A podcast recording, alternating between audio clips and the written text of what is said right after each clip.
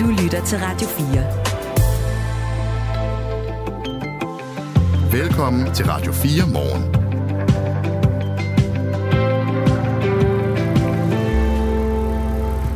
Blinde mennesker skal få synet igen, og lamme mennesker skal kunne tage skridt ud i verden. Det er sådan det store formål med den virksomhed, der hedder Neuralink, som øh, Elon Musk står bag. Det er ham, der også blandt andet står bag Tesla. Det er altså en virksomhed, der laver hjernechips, som man altså kan sætte ind som et implantat i øh, menneskers hjerner, og på den måde hjælpe dem med de udfordringer, de nu måtte have. Sådan en øh, implantation skete i søndags for første gang, hvor et menneske altså fik sådan en øh, hjernechip indopereret. Og øh, det vil sige, at øh, der måske er sket nogle sådan nybrud her i forhold til, hvad man egentlig kan med den her slags hjernechips. Det skal vi i hvert fald øh, tale mere om med Christiane Vejløb, der er digital trendanalytiker og ved en hel masse om øh, både mennesker og øh, teknologi og alle de der ting i samspil. Hun er med os klokken 20 øh, minutter over 8 her til morgen. Det lyder både som en skræmmende og en god nyhed. Er det sådan både sådan lidt James Bond, men også lidt, øh, måske har det potentiale. Mm. Vi må spørge hende. Før nyhederne, der talte vi øh, med Uberup Højskole, som jo blev kendt i hele landet, øh, da TV2 havde den her serie, der hedder Livet er fedt, og den blev kendt på, at den var god til at hjælpe folk med at slanke sig. Men verden ser lidt anderledes ud efter slankemidlet Vegovi er kommet på banen, fordi cirka 100.000 øh, danskere er på øh, Vegovi, og det har altså ikke kun øh, konsekvenser for Uberup Højskole, det har også øh, konsekvenser for kognitiv kostvejleder Katrine Gissiker. Og hun kan altså mærke det på hendes beretning, at øh, halvdelen af hendes kunder, der har været i sådan nogle en-til-en forløb, er forsvundet, og det har fået hende til at have mere fokus på andre projekter, og hvordan man ellers kan arbejde med sundere livsstil, når nu øh, nogle danskere, 100.000, er kommet på Vegovi. I kan høre Katrine, når klokken den bliver cirka kvart i ni. Det er Michael Robach og Anne Philipsen, der beværter Radio 4 morgen her til morgen. Og nu skal det handle om en øh, meget omtalt ældre reform. Radio 4. Ikke så forudsigeligt. Som bliver præsenteret i dag af regeringen klokken halv 10 her til formiddag. Og et af forslagene, som øh, regeringen altså kommer med i den her nye ældre reform, det er, at ældre ikke længere skal visiteres til almindelige hjælpemidler, som en rollator eller en skammel, man kan bruge, når man skal i bad. Middelfart Kommune er en frikommune, og det vil sige, at de allerede har faktisk haft mulighed for at forsøge at gøre det nemmere for de ældre at få den hjælp, de har brug for gennem øh, blandt andet det her område. Godmorgen, Vicky Kim Andersen. Godmorgen. Senior og sundhedschef i netop Middelfart Kommune. Hvordan har I gjort det nemmere for de ældre borgere at få de hjælpemidler, de har brug for? Noget af det, vi har arbejdet med for at gøre det nemmere for de ældre, det er at gøre det mere nemt og tilgængeligt. Det har blandt andet været via vores hjælpemiddelsdepot og også sammen med vores visitatorer, hvor vi har nogle åbningstider, der hedder straks service, som i ordets forstand er straks udlevering af nogle konkrete hjælpemidler. Man kunne kalde dem ikke komplekse hjælpemidler, ligesom du fint beskrev med rollator eller en badebænk eller lignende, hvor det gerne skulle være nemt for borgere, når de har et behov, at få et hjælpemiddel så hurtigt som muligt. Vil det sige, at man slet ikke skal have lov til at få det? Altså hvis man synes, man har brug for en stol i badet, så kan man egentlig bare øh, komme og hente den, eller hvad? Nej, som lovgivningen er i dag, er der stadigvæk en visitation på, hvor man ligesom siger, at der skal være et vurderet behov inden for lovgivningen af, at man har brug for det. Den måde, vi så har arbejdet med lovgivningen ind i det, har været at sige, hvordan kan vi sikre det? Det kan vi sikre ved den åbningstid, der hedder straks service. Der er der en af vores gode visitatorer, som sidder ude på hjælpemiddelsdepotet, hvor hjælpemidlerne er. På den måde har vi stadigvæk fuldt det, man skal, men gjort det nemmere tilgængeligt for borgerne. Og bare lige for, øh, at, at øh, jeg også lige er med her, hvad gjorde man før? Altså, hvordan adskiller det sig? Jamen, den måde, det adskiller sig på, det er, hvis man havde brug for det, jamen, så henvendte man sig ind i visitationen, og hvor man skulle igennem en sagsbehandling, og hvor det også kunne tage lidt længere tid i forhold til, hvornår man så reelt egentlig kunne få udleveret et hjælpemiddel. Vi har også et rigtig godt hjælpemiddelsdepot, hvor vores øh, gode chauffører og teknikere derudefra kører ud med hjælpemidlerne. Så hvis man skulle kigge arbejdsgangen i det før, så var det, at man skulle igennem en sagsbehandling via visitationen. Derefter så skulle det bestilles ud på hjælpemiddelsdepotet, og i bedste fald så kørtes ud til borgeren så hurtigt som muligt. Allerede i det er der mange flere greb, end hvis man tager ud på hjælpemiddelsdepotet, der er en visitator, der kan se en med det samme, og man vurderer, at det har du brug for, jamen så får du det med hjem lige med det samme. Så man har så skåret et led fra på den måde. Øh, Vicky Kim Andersen, altså senior sundhedschef i Middelfart Kommune. Vi taler jo altså med dig, fordi øh, regeringen præsenterer det her ældreudspil øh, her til formiddag, og hvor de jo så allerede inden pressemødet har øh, fortalt lidt om reformen, blandt andet det her med, at øh, ældre fremover øh, over hele landet skal have ret til at få normale hjælpemidler, altså rollator, badestol, den slags, uden at de skal visiteres først. Hvad betyder det egentlig for borgerne hos jer, at, øh, at de er nemmere for dem at få fat i hjælpemidlerne, end det var før I lavede den her sådan, særlige ordning? Jeg tænker helt klart, at det har en stor betydning for, for borgerne, fordi når man står med et behov, så er det ikke særlig rart at vente, fordi der er jo en grund til, at du har et behov til at skal have noget, der kan hjælpe dig. Og på den måde, så tænker jeg, at det betyder noget for livskvaliteten, at man kan komme rigtig hurtigt i gang med at kunne i bedste fald klare sig selv igen, og også have en øget livskvalitet i, at man siger, at det er heller ikke noget, jeg skal gå og vente på, egentlig at have lov til at klare mig selv. Og nu er forslaget jo så faktisk fra regeringen øh, endnu mere øh, vidtgående, hvis man kan bruge det ord, altså at, at det simpelthen skal kunne lade sig gøre at få de her normale hjælpemidler, uden at de skal visiteres først. Hvad tænker du egentlig om det? Jamen som et udgangspunkt tænker jeg, at det lyder rigtig spændende, og også øh, i noget, vi kan genkende i forhold til, at som regel er de gængse hjælpemidler ikke noget, den enkelte borger egentlig ønsker, hvis man ikke har brug for det. Fordi det er egentlig ikke sjovt at skal have et hjælpemiddel for at kunne klare sig. Når det er sagt ind i det, så er vi selvfølgelig også øh, en økonomi, vi skal være opmærksom på, og det må vi finde en god vej i, hvordan vi sikrer, at folk får lige præcis det, de har brug for, så nemt som muligt, og samtidig overholder de forskellige rammer, vi også skal være indenfor. Hos jer, der øh, har I jo haft det her led, der hed visitation, fordi, som du sagde, at det er en del af lovgivningen, som den er i dag. Så det vil sige, øh, der har jo siddet visitatorer øh, på de her centraler hos jer og, og, og vurderet. Det lyder jo som om, at det alligevel ved den måde, I har gjort det på, allerede har skåret nogle led af, så visitatorerne også har fået mindre at lave. Hvad kan man så egentlig sætte dem til? Altså, hvad laver de, når ikke de skal bruge lige så mange ressourcer på at visitere? Jamen, jeg tænker jo egentlig, at den del, vi har i dag, der bruger de jo stadigvæk ressourcer på at visitere øh, ude på hjælpemiddeldepotet. I den kommende lovgivning, hvis man siger, at der ikke behøves at sidde en visitator, så kunne de i bedste fald øh, måske også minimere den ventetid, der kan være på special hjælpemidler eller visitation til andet og komme ud til borgerne noget før. Og det synes jeg, der vil være rigtig dejligt, øh, også for både vores visitatorer, det ved jeg, de ønsker, men også for borgerne, at de kan få en hurtigere hjælp i andre sammenhænge, som kræver en visitation. Nu øh, har vi talt øh, sådan ret specifikt om det her med visitationerne, fordi det er også der, I adskiller lidt som frikommune i Middelfart Kommune. Men jeg tænker også, du er ret spændt på, hvad der egentlig bliver præsenteret sådan i det hele taget øh, fra regeringen i dag. Er der noget, du håber, regeringen præsenterer, præsenterer som vil gøre øh, jeres arbejde med, med hele ældreområdet nemmere i kommunen? Jamen, jeg er spændt på det hele, det må man sige, også med nogle af de udspil, der er kommet. Noget af det, jeg er rigtig nysgerrig på, er også det her med øh, tilsynene, som de beskriver. Jeg tænker jo ikke, at tilsyn i sig selv skal forstås negativt. Det er jo egentlig også et kvalitetstjek på, at vi gør, uanset om man er frisat eller ej, men yder borgerne det bedste og også patientsikre øh, hjælp. Og på den måde så er jeg meget nysgerrig på den del af, hvor de beskriver, at det skal være på en anden måde, hvor man slår tilsynene sammen. Og det kan vi sætte pris på, fordi vi oplever nogle gange i kommunen, at vi står og skal leve op til forskellige øh, ting ind under de forskellige tilsyn. Et eksempel kunne være på et plejehjem. Jamen der skulle vi jo rigtig gerne gøre det hjemligt og hyggeligt og Samtidig så har vi et brandtilsyn, der måske kommer og siger, jamen den vase må ikke stå der, fordi det er ud til en dør, som er en branddør eller lignende, og hvor vi tænker, det kunne være rigtig dejligt, at nogle af de ting også taler sammen. Og det er altså fordi regeringen har løftet sløret for, at man vil erstatte de 98 øh, kommunale ældretilsyn og det statslige ældretilsyn med en ny model, hvor alle tilsyn som udgangspunkt skal afvikles samme dag. Noget af det, vi bliver klogere på i hvert fald senere. Tak fordi du var med her, Vicky Kim Andersen. Selv tak. Senior sundhedschef i Middelfart Kommune, hvor man altså allerede har taget hul på at gøre det her på en lidt anderledes måde. Jeg har haft øh, feber i fem dage, mm. og det bliver ikke bedre. Lad mig lige prøve at se dig på video. Vagtlæger visiterer og behandler hver dag tusindvis af patienter på en videoforbindelse. Prøv at kigge lige ind i kassen der. For ja. Men er det sikkert for patienterne? Men det ser sgu på ingen måde alarmerende ud. Og kan det få fatale konsekvenser? Man kan ikke vurdere en farvetoning af en hudoverflade for eksempel igennem en videokonsultation. Videokonsultationen kan være en hemsko for, at man lytter ordentligt til, hvad patienterne siger. Lyt til Intet at se i Radio 4's app, eller der, hvor du lytter til podcast. Vi bliver nødt til at vide, hvad var det, han døde af? Radio 4. Man kan jo ikke dø af en migræne. Ikke så forudsigeligt. Blinde mennesker skal få synet igen, og lamme mennesker skal kunne tage deres første skridt ud i verden. Sådan lyder formålet for virksomheden Neuralink, som Elon Musk står bag. Og Elon Musk er jo ham her, der står bag en hel masse ting, blandt andet øh, også Tesla-bilerne. Neuralink er en virksomhed, der udvikler hjernechips til mennesker, og søndag fik et menneske så for første gang et implantat fra Neuralink.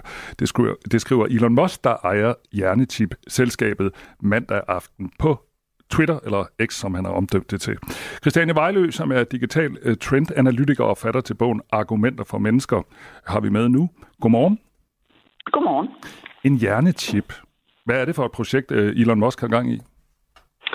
Jamen, det er jo præcis som du siger, et forsøg på at øh, i første omgang hjælpe folk, der måske er lammet eller har mistet syn, og sådan set alt, hvad der egentlig er i hjernen, som kunne risikere ikke at fungere, skulle den her tip så på en eller anden måde kunne, øh, kunne hjælpe med.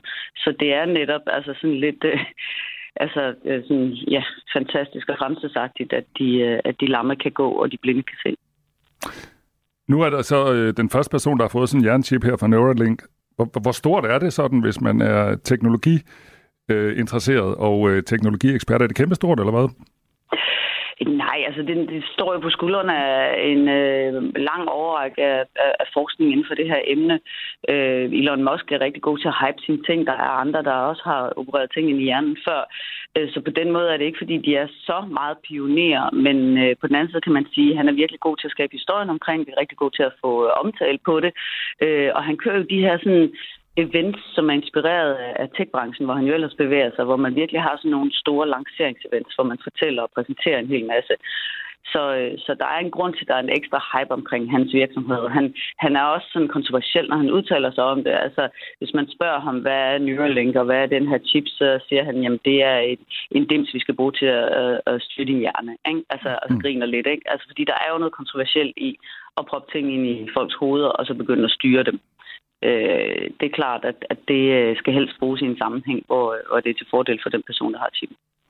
Lad os lige vende tilbage til det om lidt, øh, Christiane, men lad, lad os lige tage Elon Musk igen. Altså, du siger, at han er god til sådan at lave hype omkring sine ting og få omtaler og sådan noget, men han er egentlig ikke også ret god til at gennemføre ting?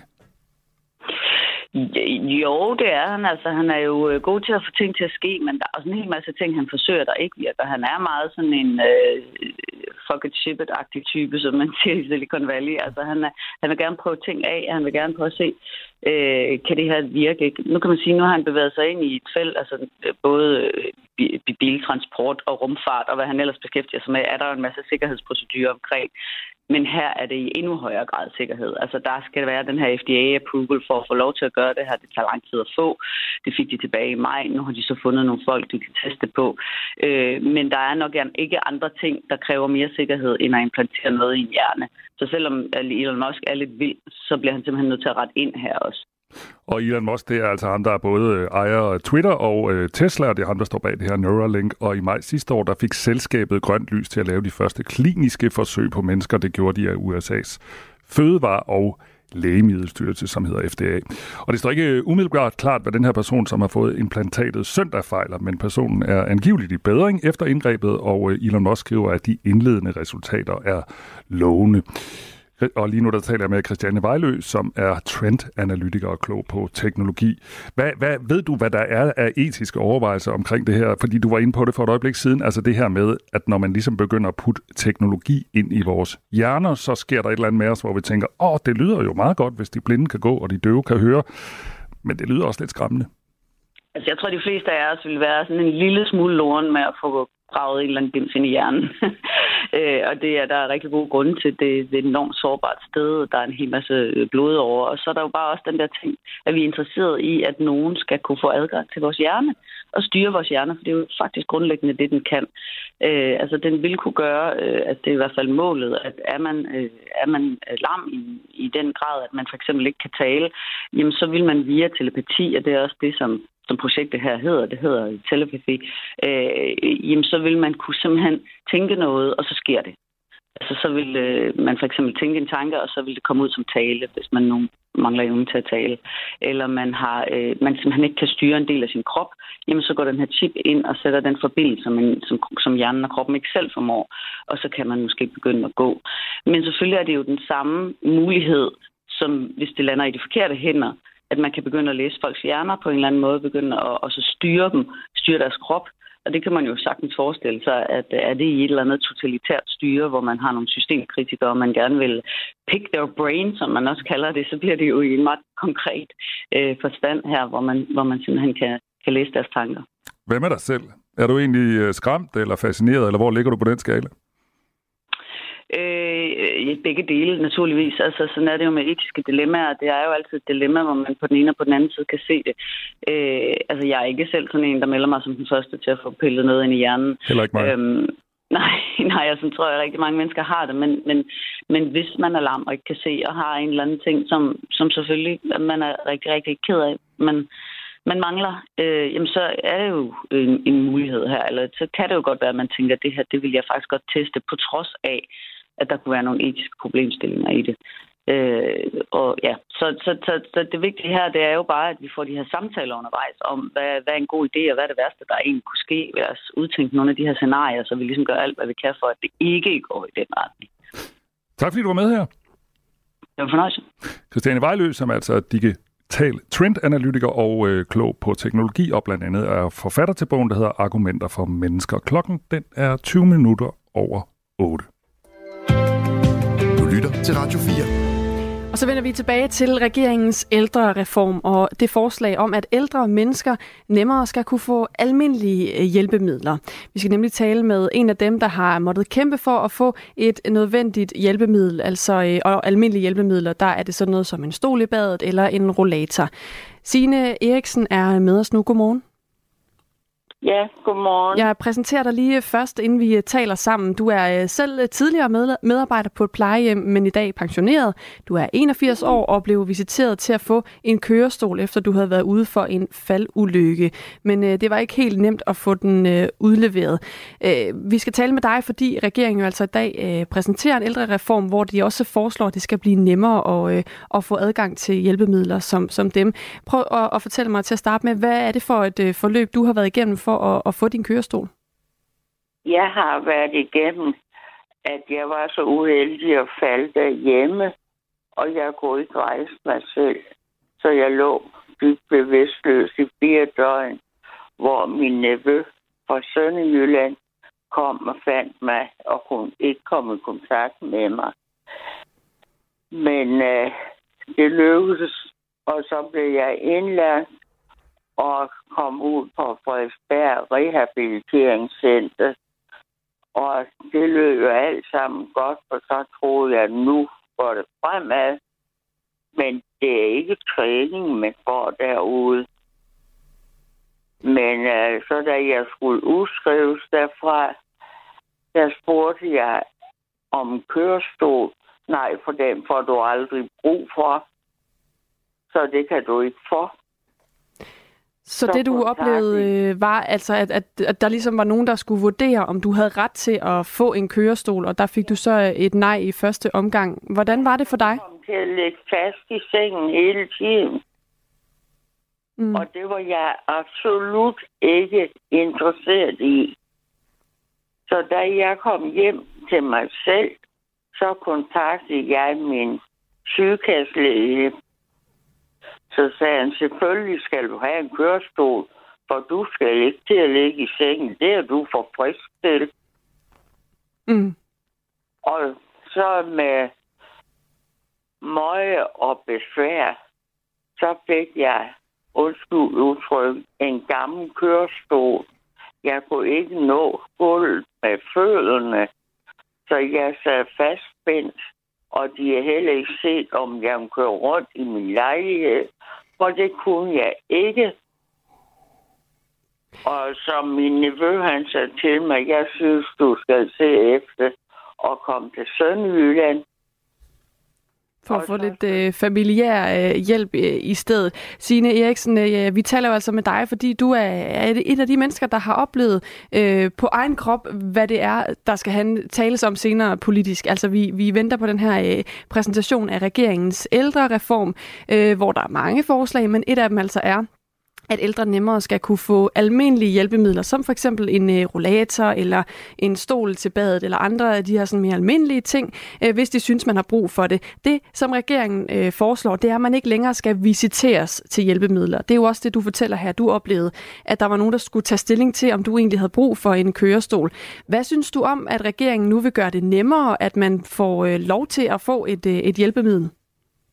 Jeg synes, at øh, det er godt, at regeringen begynder at komme med forslag inden for ældreområdet, for det har vi trængt til gennem mange år.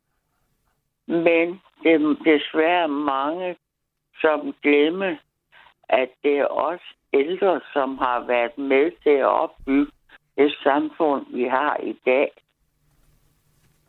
Og jeg synes lige, lige at det også er godt, at de, de nu åbner for op for, at det skal være muligt for udenlandske at komme her til at arbejde. Men de glemmer, at de, de sidste år har sendt mange dygtige socioassistenter og sociohjælpe til deres hjemland, til trods for, at de har fået uddannelsen her i Danmark. Det synes jeg ikke, det harmonerer.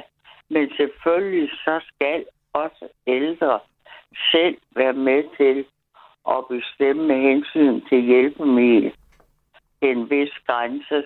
For der er jo desværre nogen, som ikke er i stand til det. Og på den måde, så øh, fortæller du jo faktisk meget godt, hvad det er for nogle forskellige elementer, som man kan øh, skrue på, som regeringen har planer om at skrue på. Altså dels er du inde på det her med, øh, at der skal øh, SOSU øh, til fra andre lande, men altså også det her med, med hjælpemidlerne, som vi også taler med dig om, Signe Eriksen, fordi du har en, en, en konkret erfaring, du har prøvet det selv. Øhm, hvis du øh, havde været i den her situation, som du beskrev før efter det her fald, øhm, og du så, øh, man kan sige, havde været inden for de regler, som regeringen nu foreslår, så ville det jo faktisk have været sådan i udgangspunktet, som vi i hvert fald forstår reglerne, at øh, du ville kunne have fået lov til at få en, øh, en hjælpende hånd i form af en kørestol, uden at skulle visiteres først. Hvordan ville det have været for dig i det forløb, hvor du kommer ud fra øh, rehabiliteringscenter efter et længere fald, at du så havde fået øh, en kørestol øh, mere eller mindre med det samme? Det har været betydeligt bedre for, for, der, for Esbjerg Kommune. Jeg er ikke interesseret i at hænge nogen ud, men jeg var udsat for, da jeg var boet derhjemme, at jeg, jeg var på vej ud af kørestolen. Jeg blev stille og rolig. Og så ringede jeg til kålcentret, som man skal på Frederiksberg. Der fik jeg det svar, de er nummer 51 i køen. Vent venligst. Og når man på vej ned på gulvet fra, fra en kørestol, så er det ikke sjovt at høre den stemme hele tiden. Nu, de er nu nummer 50 i køen. Mm. Men da jeg kom til Vejen Kommune, der fik jeg nødkald øjeblikkeligt. Og jeg var ved forleden dag, der var jeg virkelig ud af min kørestol her i Vejen Kommune, og jeg trykkede nødkald. Og inden for fem minutter, der stod det en hjælpe. Så sagde hun, jeg har kaldt ekstra mandskab, for hvis du var, var falden ned på gulvet. Så der fik det, du noget, det, noget hjælp der, som du øh, ja. havde brug for.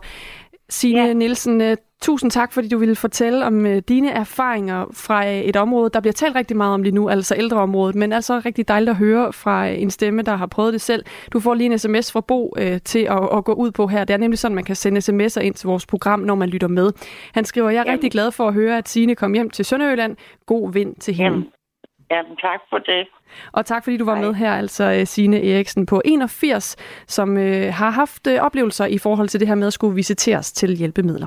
Og det er altså klokken 9.30, at regeringen øh, præsenterer deres ældreudspil, og vi ved faktisk en lille smule, fordi noget har drøbet undervejs. Og nogle af de punkter, vi ved, det er, at man vil arbejde på, at der kommer kendte ansigter hjemmet, altså det vil sige, at hjemmehjælp skal som udgangspunkt gives af små faste hold, og så har man også en overskrift, der hedder udvidet frit valg, og det frie valg skal udvides, så ældre får mulighed for at vælge, om det er kommunen eller det private, der skal stå for genoptræning og rehabilitering. Så øh, er der også en overskrift, der hedder lokalplejehjem, og regeringen gør det muligt for kommuner at oprette lokalplejehjem. De vil være kommunalt ejet, men de skal være så frisatte, som øh, vi kender i dag fra private øh, friplejehjem. Og så er der en positiv liste for hjælpe, hjælpemidler. Det er noget af det, vi også har talt om her til morgen. Der skal oprettes en positiv liste over hjælpemidler, eksempelvis en, en rollator, som ældre kan få med det samme uden visitation. Og det var det, vi talte om her med Sine, som altså er Signe Eriksen på, øh, var hun 81, 82? 81. 81, som altså har oplevet det her med, at det har været meget, meget svært at få en kørestol. Så vidt ældrereformen for nu. Nu kan du høre mere i nyhederne klokken halv ni. Nu er der nyheder på Radio 4.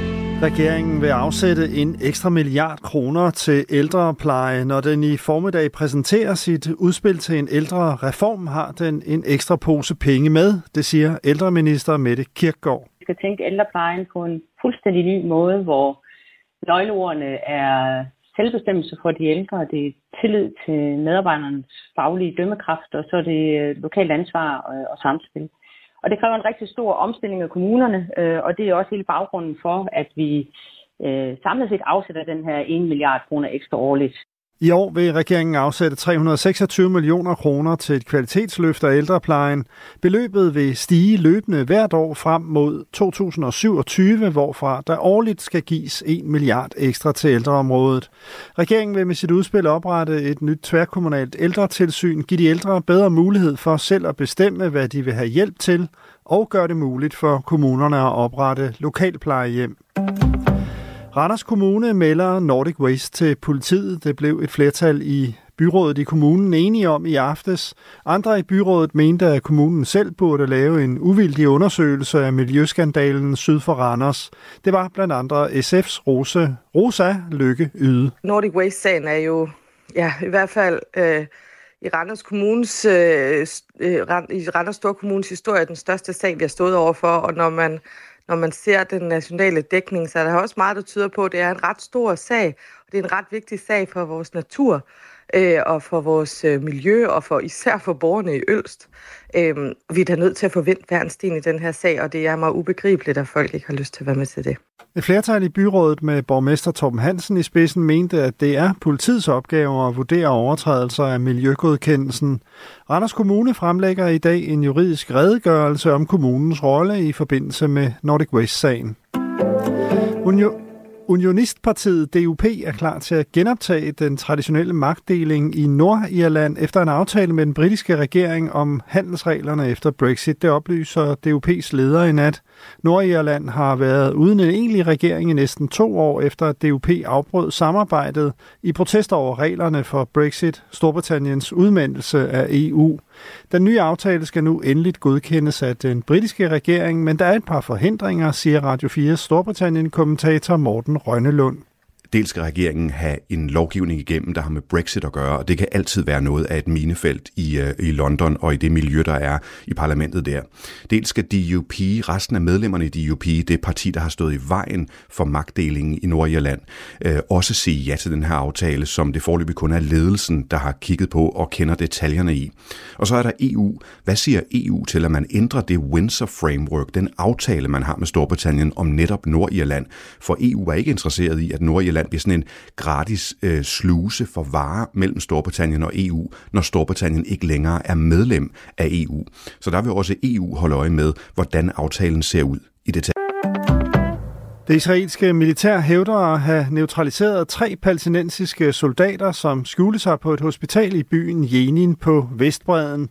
Den ene af soldaterne, en 27-årig mand, planlagde ifølge militæret et nært forestående angreb, inspireret af det den 7. oktober, hvor 1200 israelere blev dræbt af den militante palæstinensiske gruppe Hamas. Oplysningerne er ikke bekræftet af andre. Ifølge militæret var den 27-årige i kontakt med Hamas udenlandske hovedkvarter. Toget og især mod nordvest lidt regn fra 3 til 7 grader og svag til jævn vind omkring syd. Det her er Radio 4 morgen. Husk, at du kan sende os en sms på 1424.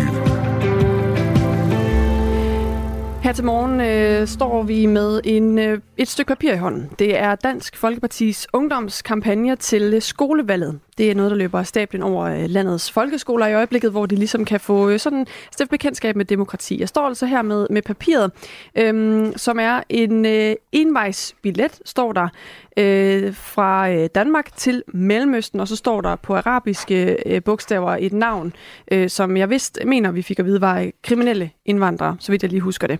Øh, det er altså øh, det her papir, den her envejsbillet, der er en slags kampagne for Dansk Folkepartis Ungdom, som er med ved de her skolevalg. Det er nogen, hvor landets 8., 9. og 10. klasser øh, stemmer, og i den forbindelse så fører ungdomspartierne altså også valgkamp på landets folkeskoler. Øhm, Rasmus Edelberg er landsformand i Skole og Forældre. Øh, godmorgen til dig. Godmorgen. I en landsorganisation for skolebestyrelser og for forældre til børn i folkeskolen. Den her billet den har øh, mødt kritik fra øh, flere sider. Øh, tidligere på morgenen talte vi blandt andet med Selma Bolø, der er generalsekretær i Rød Grøn Ungdom. Øh, hvad synes du egentlig om den her øh, envejsbillet fra Dansk Folkepartis Ungdom? at øh, det ligner politisk kommunikation, der er designet til at, at provokere, og, og, men jo også meddele partiets øh, politiske synspunkter, kan man sige.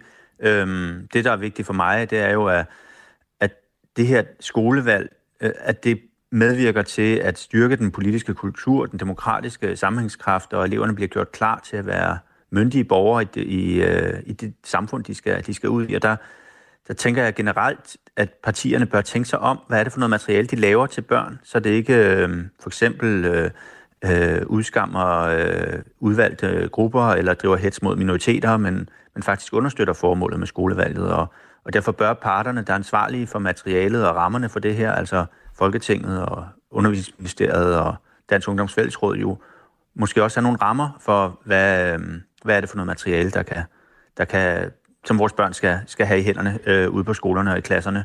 Normalt er det jo lærerne og skolebestyrelsen, som er ansvarlige for den slags, men lige her med skolebestyrelsesvalget, der er, der er meningen jo, at, at partierne skal komme på banen og fortælle, hvad de synes, og, og det, der, det gør de jo så, kan man sige. Ja, med skolevalget. Øh, og ikke skolebestyrelsesvalget, ja. bare lige så alle er helt med på den. Ja, ja, skole, ja præcis. Selvfølgelig, ja. Øhm, men synes du så det her, øh, altså den her envejsbillet fra Danmark til Mellemøsten, som den sådan hedder, øh, synes du den er inden for skiven i forhold til det, du nævner her? Altså, det er jo ikke jo partierne selv, der skal vurdere, om det materiale, de laver, altså hvad for noget materiale de laver, og hvad de, hvad de laver øh, til den her kontekst, og så, så skal arrangørerne øh, have nogle rammer for. Altså man må jo ikke for eksempel lave racistisk materiale, tænker jeg, og sådan. Så jeg tænker, at det har de vurderet, at, at den er. Øh, jeg kunne godt være bekymret for, om, om øh, materiale som det her øh, egentlig understøtter formålet med skolevalget i forhold til at sikre demokratisk kultur og sådan, men men, Hvordan det? Øhm, og jeg kunne også være bekymret over de situationer, der kan være i klasserne, hvis, hvis, hvis en klassekammerat øh, giver den her til en anden en fra klassen. Og så kan man jo, hvis man, hvis man er fra Mellemøsten og er barn øh, i 8. klasse, eller ens forældre er, man har mellemøstlig baggrund, og, og man får stukket den her i hånden, det, det, må, det tænker jeg kunne være utroligt provokerende. Nogen må blive ked af det, eller vrede, og, og så kan man sige, det er jo en del af politisk kultur, og, og, og det må de finde sig i, men, men er det egentlig hensigtsmæssigt, at det er at det er den form for polariserende debat, øh, og, og øh, altså det, det synes jeg, man skal, man skal overveje, også fra partiernes side. Hvad er det for noget materiale, man laver, og understøtter man formålet med skolevalget? Er det egentlig den politiske kultur, vi gerne vil have? Tidligere på morgen, der talte vi med øh, Joachim Mortensen, som er landsformand i Dansk Folkepartis Ungdom, som altså afsender på den her øh, efterhånden ret omdiskuterede øh, envejs flybillet. Han forklarede, at hjemsendelse af kriminelle flygtninge og migranter, det er et af partiets mærkesager. Og det skal jeg også lige understrege, det står på bagsiden øh, en, en tekst om, hvor Dansk Folkepartis Ungdom stiller sig lige præcis i den øh, forbindelse. Øh, der står blandt andet, at kriminelle flygtninge og migranter skal omgående udvises. Og fordi det jo er en del af, af deres politik, så forstår han heller ikke rigtig kritikken. Jeg kan ikke se, hvem der, er, der skal føle sig stødt over vores kampagne. Øh, det er jo nogle gange så, hvis du kigger på den her kampagne her, så er der både en forside og en bagside. Du kan sådan set vente, hvordan du vil. Og hvis du læser på bagsiden, så står der meget specifikt, hvem den flybillet den er til. Det er til kriminelle flygtninge og migranter. Og hvis du går ind i skolevalgsånden, jamen, så er det jo faktisk også sådan, at der er jo valgt en række mærkesager. Og en af mærkesagerne hedder jo lige præcis øh, udvisning af flere straffede udlændinge. Og det er en af vores, og så er det jo egentlig bare en ganske naturlig måde at skildre en af mærkesagerne, og det er jo en af måderne, man normalt også gør under et normalt demokrati. Så jeg kan ikke se et problem overhovedet, og jeg forstår ikke kritikken. Rasmus Edelberg, landsformand i skole og forældre. Det, som øh, han peger på her, Joachim Mortensen, det er jo, at det også er i øh, skolevalgsånden, at der er nogle mærkesager, og dem skal man så tale om. Er det så ikke helt naturligt, at man øh, fra Dansk Folkepartis øh, ungdomsside laver noget kampagnemateriale, der peger ind i det, de mener? Jo, det er også det, jeg siger. Partierne skal jo lave noget materiale, der formidler deres politik, og, og det, er, det, det er deres opgave, og det, det har jeg fuld respekt for og, og forståelse for helt generelt. Øh, det, der er min bekymring her, det er, at øh, det her materiale, kan, hvis det kan bruges til at skabe splittelse og, og, øh, og provokere, øh, og på den måde ligesom gøre, at, at øh, den demokratiske kultur undergraves. Fordi man kun ser på forsiden, og det er jo også altså, skrevet på arabisk, så, så de fleste øh, i klassen vil ikke kunne læse det, og vil bare se det som, som en, øh, en indvejsbillet til folk med mellemøstlig baggrund øh, ud af landet. Og, øh, og det tænker jeg, altså der, der læser man måske ikke lige det med småt på bagsiden om, at det er med, for, for kriminelle øh, og, og så videre. Så, så det indgår jo i en, en debat, og det er jeg sikker på, at de har tænkt over også. Øh, så så jeg, jeg, jeg kan ikke udtale mig om den konkrete, øh, hvad skal man sige, det politiske indhold i, øh, i budskabet. Det, det er jo partierne selv, der står på mål for det.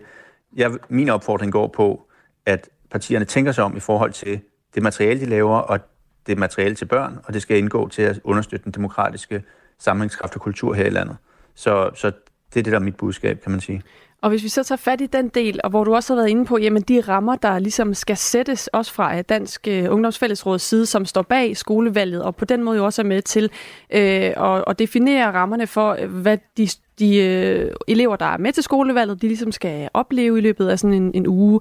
Øhm, hvad er det så, du tænker, altså skal der laves nogle andre rammer, eller flere rammer for, hvad for noget materiale øh, ungdomspartierne må og kan tage med ud på skolerne? Altså, jeg har normalt meget hvide rammer for, for ytringsfrihed, og, øhm, og, og, og, og normalt vil jeg også sige, at, at det, er, det er jo sådan set helt op til skolebestyrelsen og lærerne at, at vælge det materiale, der skal undervises i, øh, fuldstændig frit, øh, så længe det er inden for, for rammerne af, af straffeloven osv., og, og ikke er racistisk osv., men, men, øh, men lige i det her tilfælde, der er det lidt anderledes, ikke? fordi der skal man jo se på politisk kommunikation, og der er det partierne selv, der skal stå på mål for det. Øhm, og så tænker jeg, det er naturligt at spørge, jamen, hvad er det så for nogle rammer, der gælder øh, i forhold til, øh, hvad vi forældre kan forvente, øh, at det miljø, vores børn skal være i, og det materiale, de får i hånden, og, og den måde, der bliver, der bliver øh, diskuteret på øh, i skolerne, øh, hvad, er det, hvad er det, vi som forældre kan forvente for nogle rammer. Og det, det er lidt anderledes her med skolevalget, og, øh, og der kan man sige, som udgangspunkt, der, der bør man jo ideelt set få, få det råt for usødet, som det er. Øh, omvendt er der også nogle hensyn til, at det er børn, vi snakker om, øh, og hvad er formålet med hele øvelsen, nemlig at sikre en demokratisk samtalekultur. Øh, og det, det håber jeg virkelig, at, øh, at partierne tager til sig, og de, og de laver noget materiale, som understøtter øh, formålet med, med skolevalg. Og det, øh, det, det er vel den debat, vi har nu. Mm.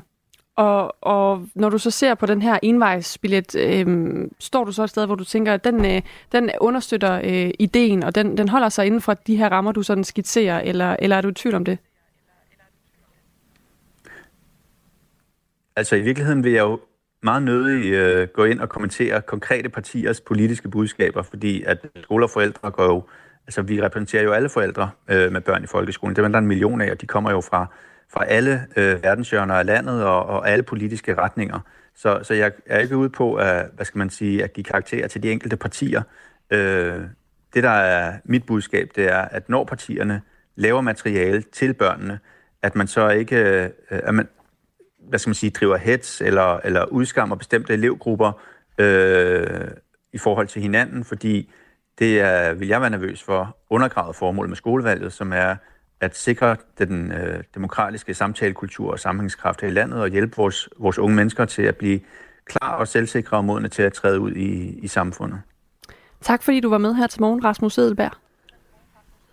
Selv tak. Landsformand i skole og forældre. Klokken er 8.43. Ladies and gentlemen, welcome aboard this Northwest Orient Airlines Flight 305 with services from Portland to Seattle. En mystisk passager rækker en stewardesse en håndskreven seddel. Miss, you'd better look at that note. I have a bomb. Det handler om D.B. Cooper, Manden, der plyndrer et fly, Han vil have 200.000 dollars i kontanter. hopper ud af det med faldskærm på og øh, forsvinder sporløst. Lyt med, når Krimiland genåbner sagen om den mystiske flykabrer DB Cooper i Radio 4's app, eller der, hvor du lytter til podcast. Det er den eneste uopklarede flykabring i FBI's historie. Radio 4. Ikke så forudsigeligt. Slankemidlet Vigovi er på lidt over et år blevet meget populært blandt danskerne. Men når mere end 100.000 danskere er begyndt på Vigovi, så kan det mærkes flere steder, som arbejder med mennesker, der vil tabe sig. Tidligere på morgenen der talte vi med Cecilie Skov Larsen. Hun er ernæringsfaglig leder på Uberup Højskole, som i årvis har arbejdet med at give eleverne en sundere livsstil.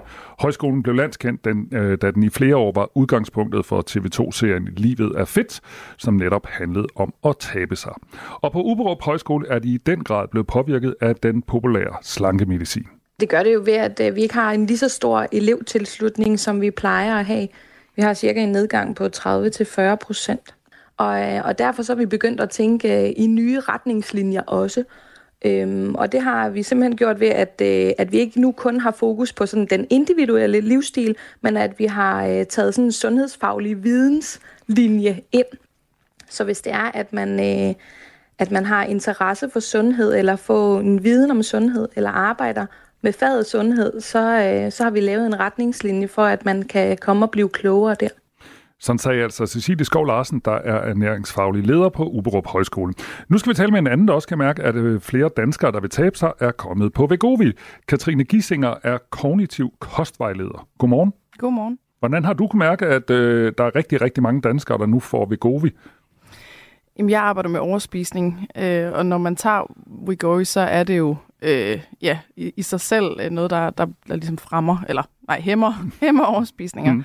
Øh, så jeg kan jo mærke det meget i forhold til min en-til-en forløb. Altså de klienter, jeg har, at, øh, at der er færre og færre, og jeg har, jeg har aldrig skulle reklamere eller gøre opmærksom på min forløb. De er, det er altid kommet øh, helt naturligt øh, de sidste 7-8 år. Det er første gang, jeg oplever en, øh, en så stor nedgang. Har du været inde i kig i regnskaberne, eller hvor man nu kigger på, hvor mange det egentlig handler om? Altså, du har mistet en til en til kunder? Nej, men jeg, altså sådan, min fornemmelse er i hvert fald sådan noget 50 procent, eller deromkring, hvis ikke mere. Mm. Havde du set den her udvikling komme? Mm, altså, jeg har jo fulgt meget med. Øh, ja, så jo. Men øh, jeg, tror, jeg tror ikke, jeg havde troet, det havde så stor en effekt, fordi at, at jeg laver ikke vægttabsforløb.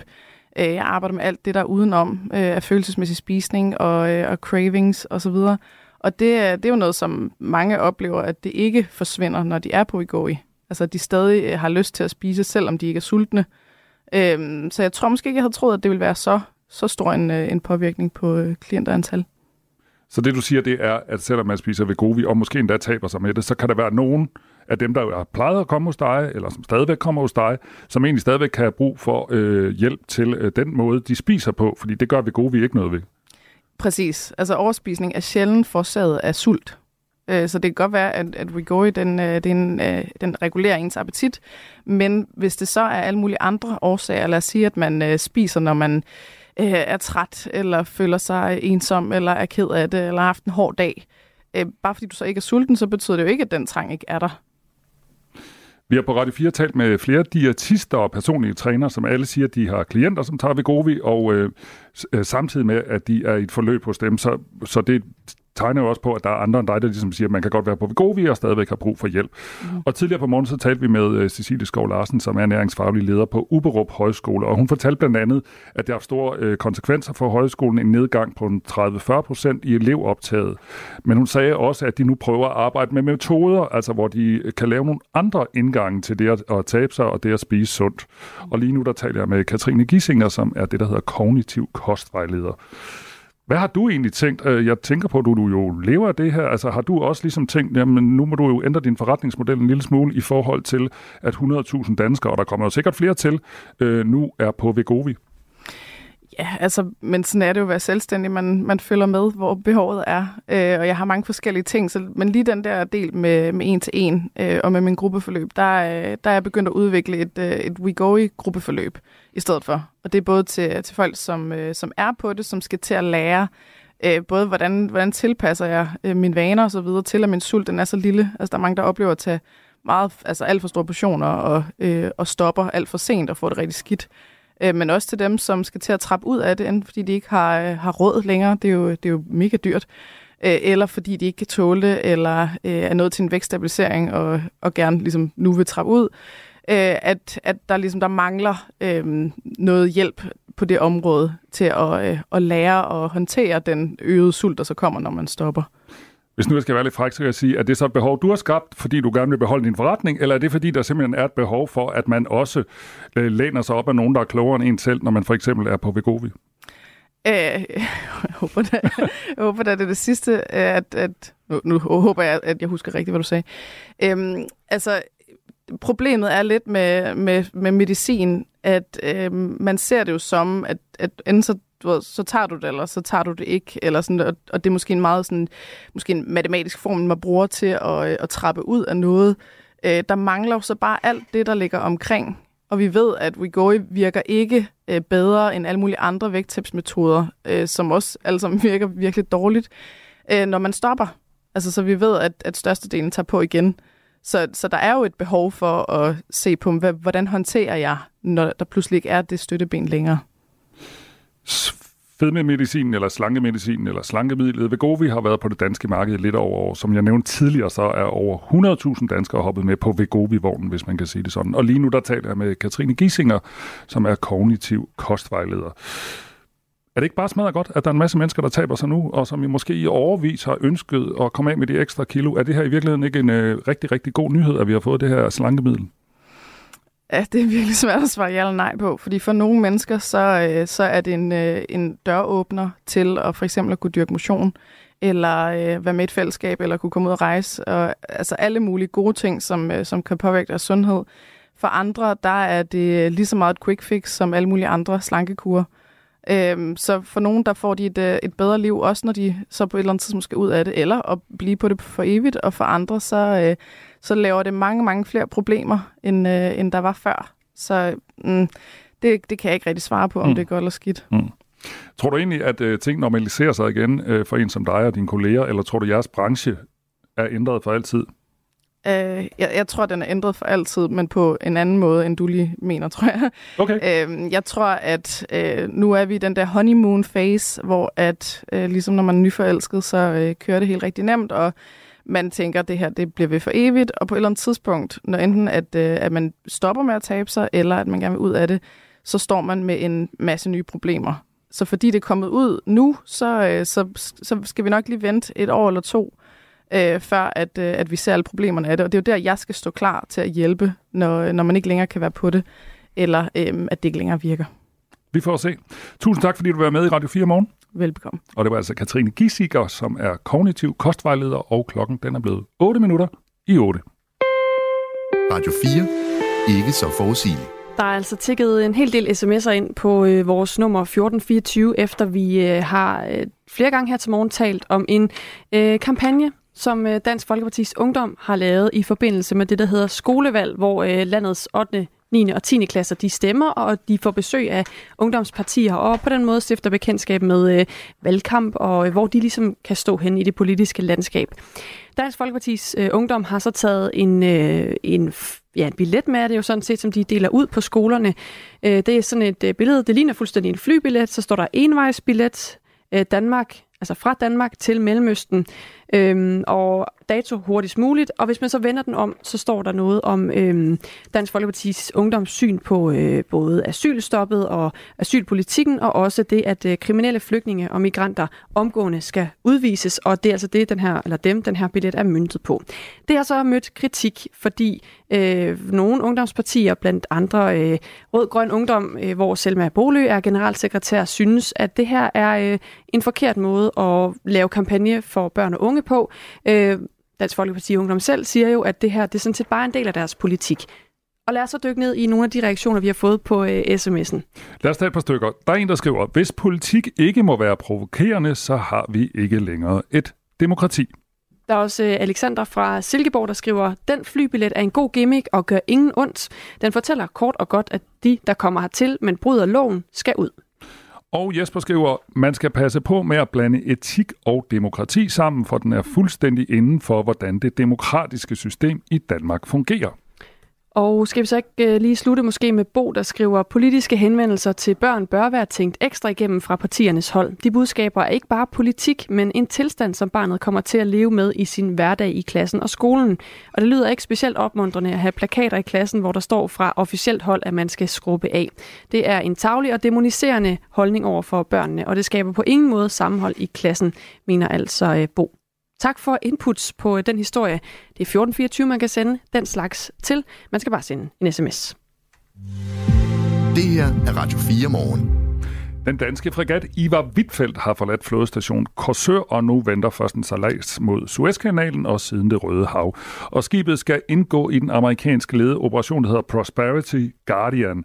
Og det er en mission, der blandt andet skal bekæmpe Houthi-bevægelsen, der i over to måneder har gjort det farligt for den civile skibstrafik, blandt andet fragtskibe fra Mærsk, at sejle i det Røde Hav. Vi har talt med Peter Anstved Rasmussen, som er vært på frontlinjen og redaktør på forsvarsmediet Olfi.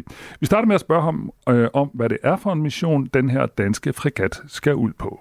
Det er jo en mission, hvor fregatten skal ned og deltage i den mission, som du lige nævnte, som skal sikre den fri tage gennem det Røde Hav.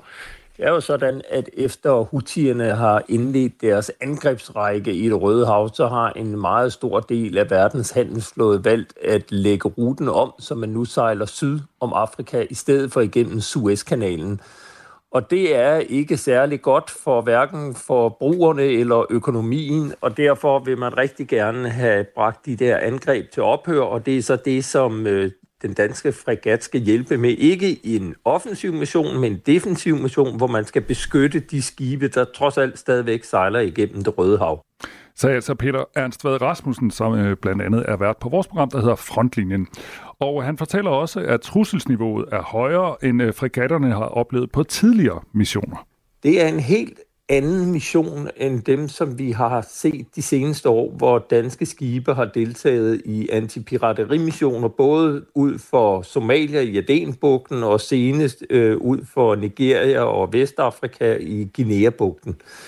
Dengang der kom truslen fra pirater, som med håndvåben eller til nøds med panserværnsraketter kunne sigte og skyde mod danske skibe eller danske soldater.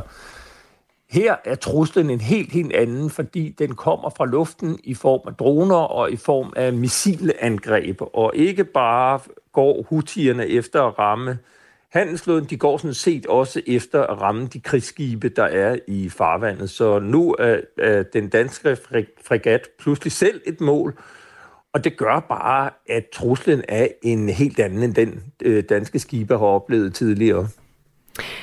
Danmark sender altså fregatten Ivar Huitfeldt afsted. Det er med 175 mand ombord, og det er en fregat, der er designet til at forsvare sig selv og sine omgivelser, for eksempel mod visse typer af missiler. Peter Ernst Rasmussen fortæller, at vi øh, i et omfang også sender den danske fregat afsted med en halv bevæbning. Selve fregatten er sådan set i øh, ganske fin stand. Den er kun en 15 år, mener jeg.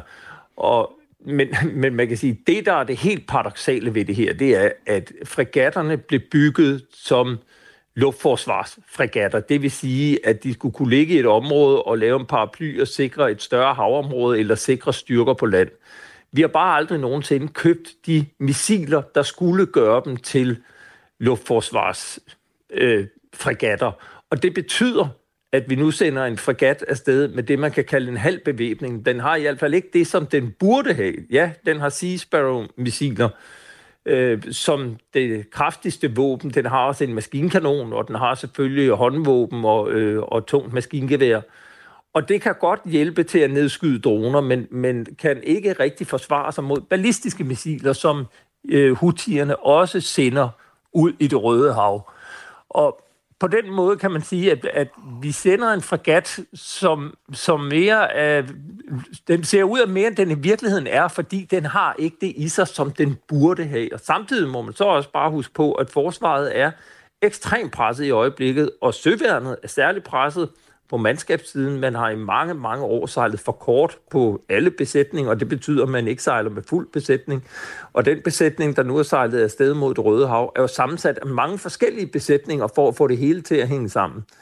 Og jeg noterer mig, som du også siger, at, øh, den, at tænkt kun skulle være afsted i to måneder. Jeg har aldrig før hørt om en mission så langt fra Danmark, der kun skulle vare i to måneder. Det plejer minimum at være et halvt år. Og det siger noget om, hvor presset forsvaret er, og at den her opgave, den kommer på det værst tænkelige tidspunkt. Det sagde altså Peter Ernst ved Rasmussen, der er vært på frontlinjen og chefredaktør på Forsvarsmediet Olfe. Det er altså en fregat, der skal være sted i, øh, ja, som han sagde her, cirka to måneder, og alene har mandat til at beskytte sig selv og civile skibe i området. Og øh, den indgår så på den måde også i en bred koalition med blandt andre amerikanerne og Storbritannien. Vi nærmer os afslutningen på tre timers øh, morgenradio, men når vi er færdige, altså efter nyhederne 9.05, så kommer der eksperimentet på midten, som er vores politiske program, som øh, holder øje med og taler om den nuværende regering. Og i dag der er der tre emner på banen. Det er Nordic Waste, det er SU-reform, og så er det ældrereform. Og den her ældrereform, det er virkelig aktuelt, fordi ja, klokken halv ti fremlægger regeringen deres ældrereform. Og de øh, tre panelister, det er Martin Gersen, fra øh, tidligere ordfører i Venstre, Uffe Elbæk, tidligere radikal kulturminister, og Sune Steffen Hansen, som er tidligere rådgiver i Socialdemokratiet. Du har lyttet til en podcast fra Radio 4. Find flere episoder i vores app, eller der, hvor du lytter til podcast. Radio 4. Ikke så forudsigeligt.